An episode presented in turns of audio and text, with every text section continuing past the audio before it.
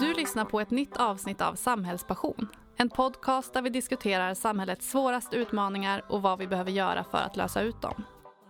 Vi som driver den här podden heter Governo. Vi är ett managementkonsultbolag med fokus på den offentliga sektorn. Jag som pratar idag heter Ida Strandell.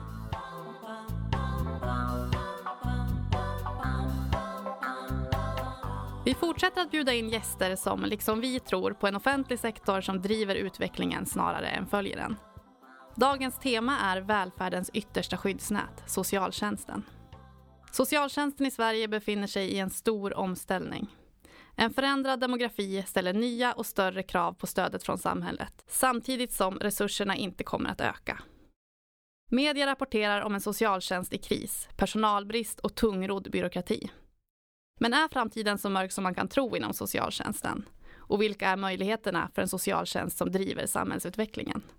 Och med oss för att diskutera det här idag så har vi besök av Anna Mattsson, avdelningschef på socialtjänsten i Skärholmen i Stockholm.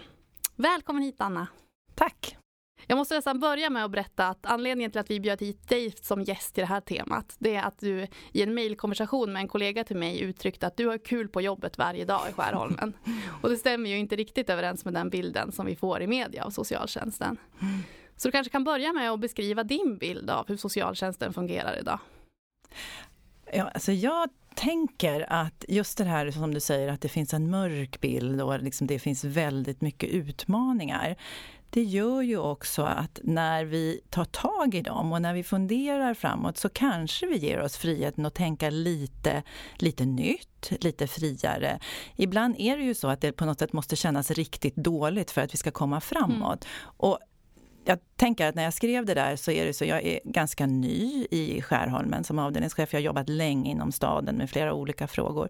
Men att vara nära det som händer, där det händer och se den kraft som finns i liksom nytänket där. Det var nog det som gjorde att jag skrev att det var så roligt mm. och att jag har roligt på jobbet. Mm. Har du någon vision för hur socialtjänsten ska fungera? Ja, det tycker jag. Det är ganska lätt att säga sådana här visions... Eh, jag ska kanske inte säga floskler, men lite. Alltså det är klart att vi vill ha, vi pratar väldigt mycket om en sammanhållen, tillgänglig socialtjänst. Eh, och det är ju något som vi strävar efter. Men jag jag tänker på, när jag tänker på personalomsättning och jag, när jag tänker på de här sakerna som, som, som det står mycket om i media, så tänker jag också på att eh, ibland så kan jag känna att vi har gett att eh, den idéburna sektorn, liksom det civila samhället på något sätt monopol på att vara idéburna. Och då tänker jag att när jag ser social, socionomer och biståndshandläggare, socialsekreterare som jobbar varje dag, så tänker jag att en anledning till att de faktiskt orkar jobba i det som ibland är väldigt kämpigt, det är att de faktiskt också är, de är liksom idealsdrivna eller idédrivna. Och det tror jag är det som, som, som gör att, man, att vi ändå orkar tänka nytt och tänka framåt. Så. Mm. Har vi en socialtjänst som tillåter att man får vara idédriven och att medarbetarna får drivas av sina ideal och sina drivkrafter. Så. Jag tror att vi, egentligen har vi faktiskt inget val. För jag tror att en anledning till att vi, att vi har haft sån stor personalomsättning och att det har varit svårt, är att vi har på något sätt blivit för fyrkantiga. Jag tror att, att när vi börjar på institutionen för socialt arbete eller går in i, i, i eh, i utbildning så, så tänker vi att vi ska göra det för att vi vill göra skillnad som det så populärt heter mm. och vi vill jobba med människor på ett bra sätt och sen går det faktiskt att kombinera med myndighetsutövningen? För det är ju det som vi ofta tror blir bara fyrkantigt. Mm. Men nu tänker jag att nu är, det, nu är det hög tid att vi tillåter oss att också vara idealsdrivna i, i socialtjänsten. Och det behöver inte alls på något sätt stå i motsats till myndighetsutövning. Nej, det där är ju väldigt intressant för att ofta så kritiseras också socialtjänsten för att vara för byråkratiskt och att den administrativa bördan får stå framför det faktiska stödet. Mm. Så. Mm. Och vad är, vad är det som behöver förändras där? Jag, tänker, jag, tror att det är liksom en utveckling som har varit över tid som har lite att göra med den här specialiseringen. Eh, om man liksom utgår från kanske 20-30 år tillbaka när vi jobbade mycket mer med liksom områdesbaserad socialtjänst eh, och det som vi ibland lite mm, slarvigt kallar relationsbaserat. Och sen har vi gått in mot att eh, eh, specialisera oss utifrån den manualbaserade metoder och utredningsinstrument. Och jag tror att det där behövs. Jag tror att det var lite för mycket magkänsla tidigare. Och jag tror att det här, det som vi jobbar mycket mer med nu med, med, med olika utredningsinstrument och en, och en resultatstyrd socialtjänst, det är jätteviktigt. Men det betyder inte att vi kan kasta ut den relationsbaserade. Det betyder bara att vi lägger till ett, ett en dimension till. Att vi tittar på resultat och att vi funderar eh, på hur vi utreder och vilka instrument vi, vi använder. Sen tror jag att vi liksom som det blir lite när man gör stora förändringar, att man hamnar lite för mycket i den lådan. Och nu tror jag att vi återigen måste titta på, ja men vad tar helheten vägen om vi blir så specialiserade och hur kan vi liksom lägga till det, lägga tillbaka det igen? Mm. Och ihop med det där hänger ju också det här med en öppnare socialtjänst mm, mm. och möjlighet att jobba lite mer förebyggande mm, kanske inom mm. socialtjänsten. Mm. Samtidigt som vi ser kommuner som har provat på det och fått bakslag i mm. rätten och sådär. Eh, vad tror du framtiden är där? På vilket sätt ska man jobba med, med socialtjänstens insatser i framtiden? Ja, alltså det, jag, jag, tror att, att social, när det handlar om liksom öppna insatser och, och, och stödjande insatser så eh, så tror jag att där kanske inte, att där måste vi nog bli bättre på att jobba tillsammans med andra aktörer i samhället. Eh, och, och jag tänker vi pratar så oerhört mycket om samverkan och om samverkan med landstinget och med BUP och ja, med olika, eh, olika aktörer och även med frivilligsidan. Jag tror kanske att det är lite så hög tid att som gå ett steg till, att, att bygga allianser som håller över tid. Mm. Och då när det gäller det öppna förebyggande arbetet så tror jag att det är jätteviktigt att vi gör det tillsammans med andra aktörer. Mm. Och om vi, om vi lyckas med det, men det är också svårt för det är, jätte, det är svårt att mäta, det är svårt att veta och när vi har, om vi har, eh, inte har gränslöst med resurser så är det liksom de som man tar bort, de resurserna för förebyggande. För vi måste, lagmässigt så måste vi göra våra utredningar. Så där tänker jag att, att, vi, måste, vi måste kunna hålla två saker i huvudet samtidigt. Att vi jobbar med, med utredning och med myndighetsutövning men att vi också satsar medel och satsar resurser och, ut, och utvecklar kunskap omkring förebyggande insatser. Mm. Ja, för det som vi är inne på nu det är det här med ja, men sammanhållen eller samverkan, mm. de här orden. Mm. Och, och det är ju också ofta någonting som kommer upp och vi har haft det upp i den här podden tidigare mm. i kontinuitet och, mm. Mm. och den typen av begrepp. Eh, och vi på Governo tycker ju mycket om att prata om helhetssynen på människan och det är egentligen det det, det, det handlar om. Och för många av de personer som möter socialtjänsten möter ju också andra samhällsaktörer, hälso och sjukvården eller andra delar av mm, socialtjänsten mm. eller skolan. Mm. Och, och, ofta hör man ju det här kanske något slitna begreppet om falla mellan stolarna mm. och mm. bollas mellan mm. aktörer. Och för den som inte är så insatt, vad, vad innebär det att falla mellan stolarna? Vad innebär det för den enskilda individen?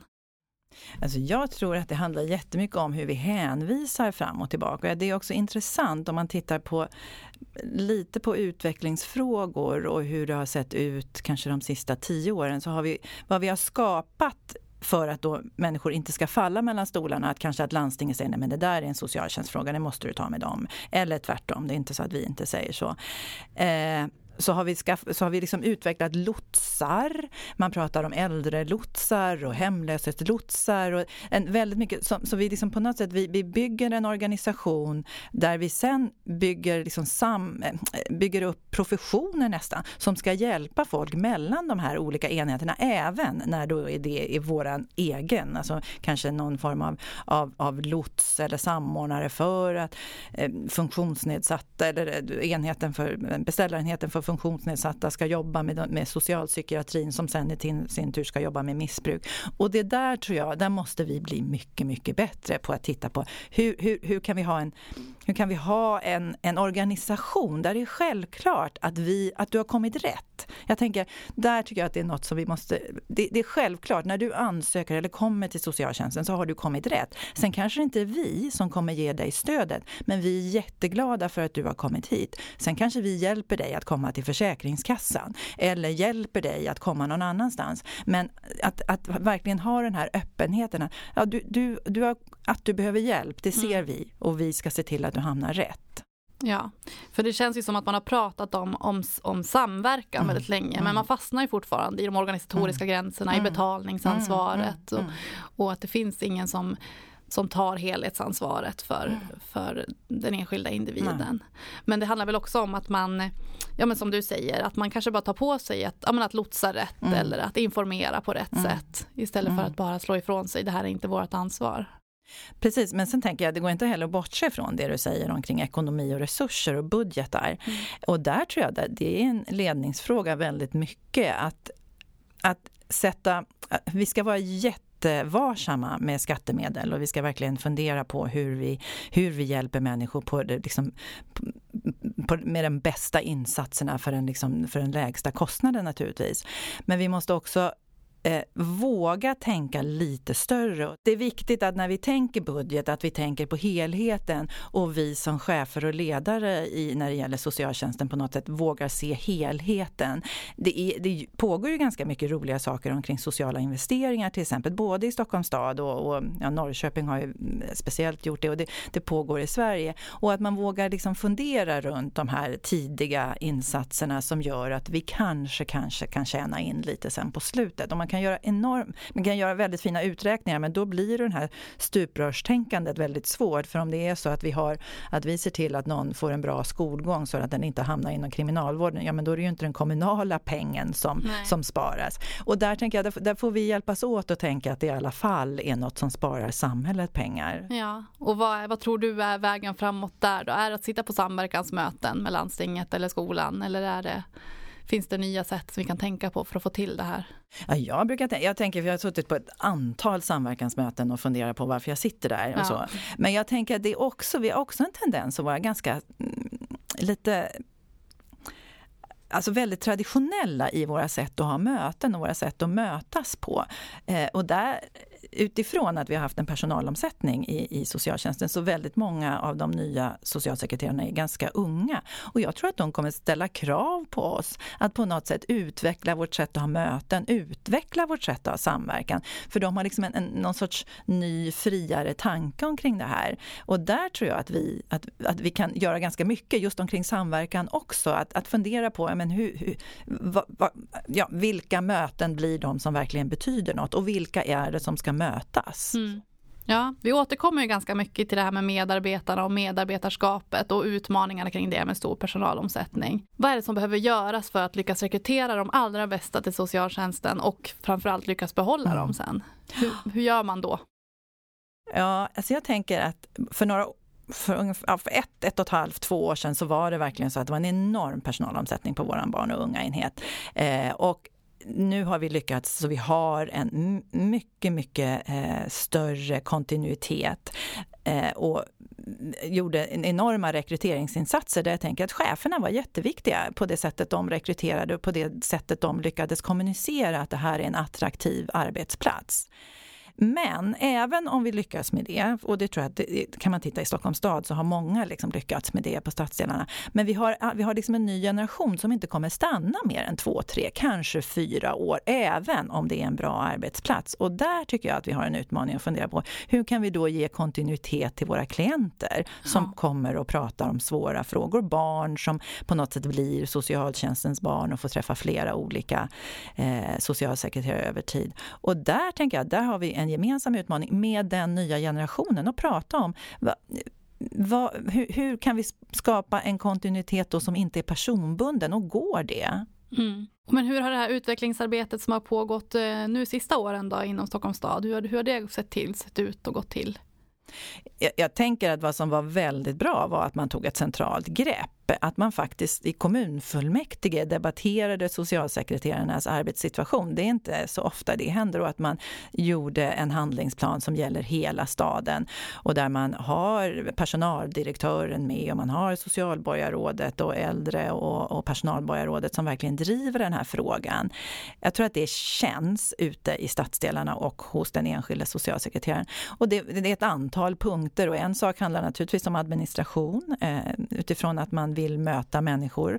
Eh, och, och kan man ta bort lite av den administrationen. Vi har en administrativ enhet inom socialtjänsten som egentligen bara baseras på att serva både chefer och socialsekreterare med administration.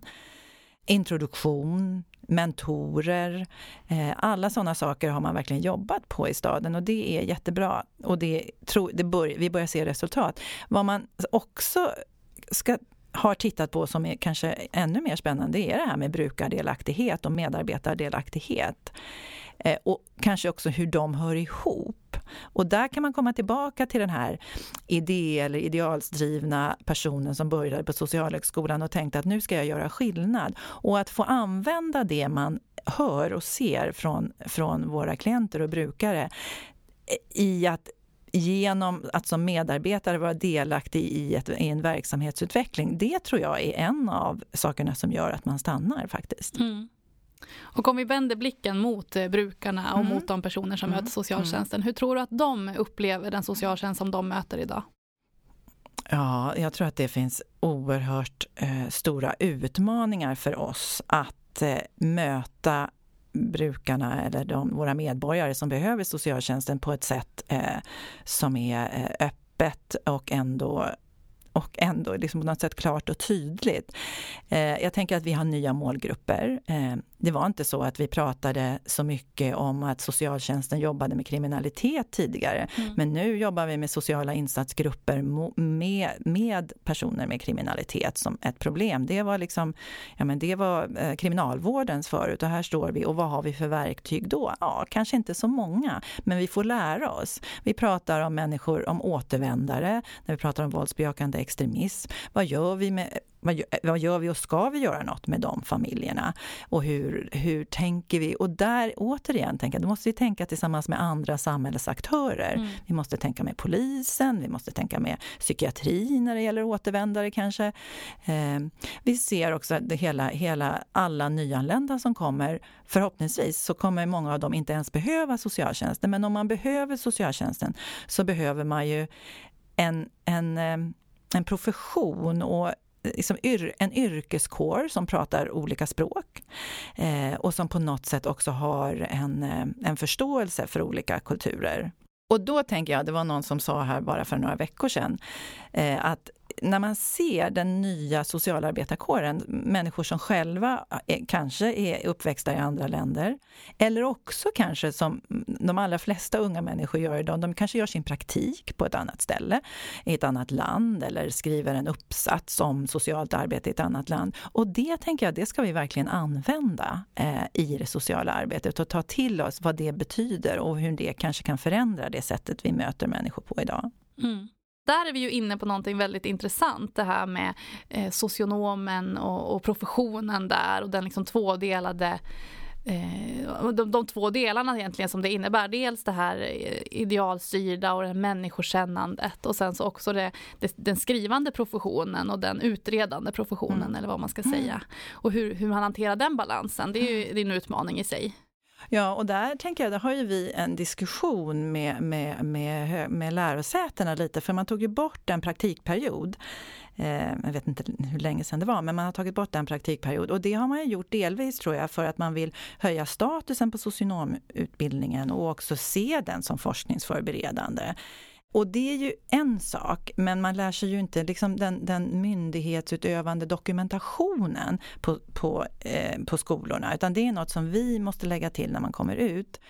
Och att där, på, dels så tycker jag att man ska, man ska ha en praktikperiod till. Jag tror att det är jätteviktigt, speciellt när det, när det är många som kommer direkt från skolan, att faktiskt få vara ute och praktisera en period till. Och där har vi ett ansvar i kommunerna att vara duktiga på att ta emot och det har ju utvecklats praktik och trainee-program och så. Jag tänker att det är något som vi håller på att titta på i staden igen och vi har haft det i jämna mellanrum förut.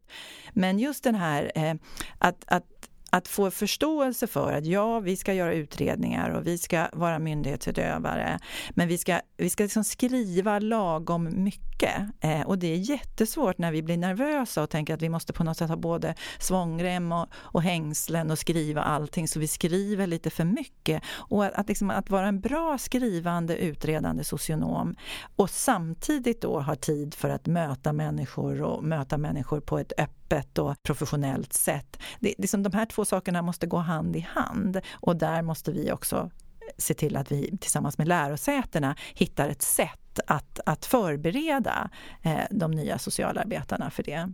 Mm. Och nu börjar vi närma oss slutet på den här trevliga podcastinspelningen. Och då brukar vi vilja avsluta med att be våra gäster att sammanfatta vad det är som behöver hända för att nå en offentlig sektor i framkant. Så om du skulle, vi har ju en socialtjänst som befinner sig i en stor utvecklingsfas måste man ju säga. Och vad är de stora utvecklingsområdena där det behöver hända saker inom de kommande åren för att vi ska ja, få den socialtjänst som vi, som vi behöver? Ja, jag tänker att det finns kanske fyra saker. Jag kan inte låta bli att nämna en som är väldigt Stockholmsspecifik. Fast också nu i och med eh, att det är många nyanlända som kommer.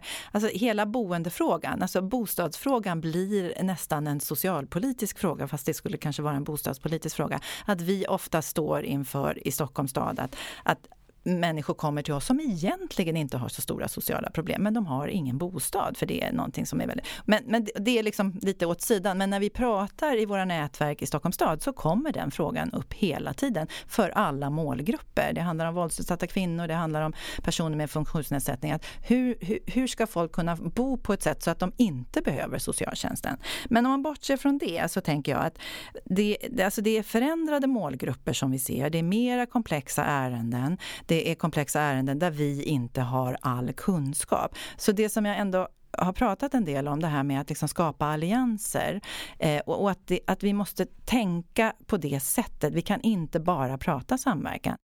Det finns på flera ställen i, i, i, landet, men Stockholm har också börjat titta på, de här, på, på partnerskap mellan ideell och offentlig sektor. Och det tycker jag är spännande. Sen är det inte helt enkelt, men det tycker jag att vi ska utveckla mer av. Och vi ska också verkligen fundera på hur vi har möten om samverkan. Vilka är det som ska samverka? Räcker det att direktörerna träffas? Nej, kanske inte. Utan vi kanske måste ha samverkan på oerhört många olika nivåer som på något sätt sen blir en struktur. Och jag vet att vi har pratat om det här, men det är jätteviktigt tror jag. Jag tror att vi, vi klarar, lika väl som polisen säger, vi klarar inte de utsatta områdena själva. Det är precis samma sak för oss. Vi klarar inte alla, men, alla liksom problem och alla svårigheter som människor kan ha, det klarar inte socialtjänsten själv. Och sen är det hela professionsutvecklingen, hur vi kan jobba med den på ett sätt och ta med och, och vara liksom framåtsyftande och titta på visioner av hur gör vi när människor ska, kommer stanna tre, fyra år i, på ett plats i ett yrke och vill gå vidare.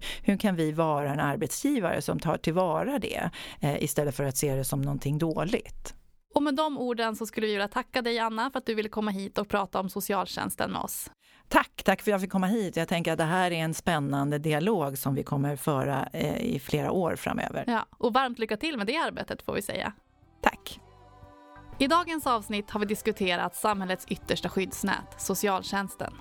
Hur fungerar egentligen socialtjänsten idag och vad är det som krävs för en socialtjänst i framkant? Och vi hoppas att du som lyssnat fått kunskap och inspiration till att fortsätta driva utvecklingen av offentlig sektor. Om ni har några frågor eller kommentarer på dagens avsnitt så når ni oss lättast på Governos Facebook-sida. Vi hörs snart igen med nya viktiga samhällsutmaningar. Tack för idag!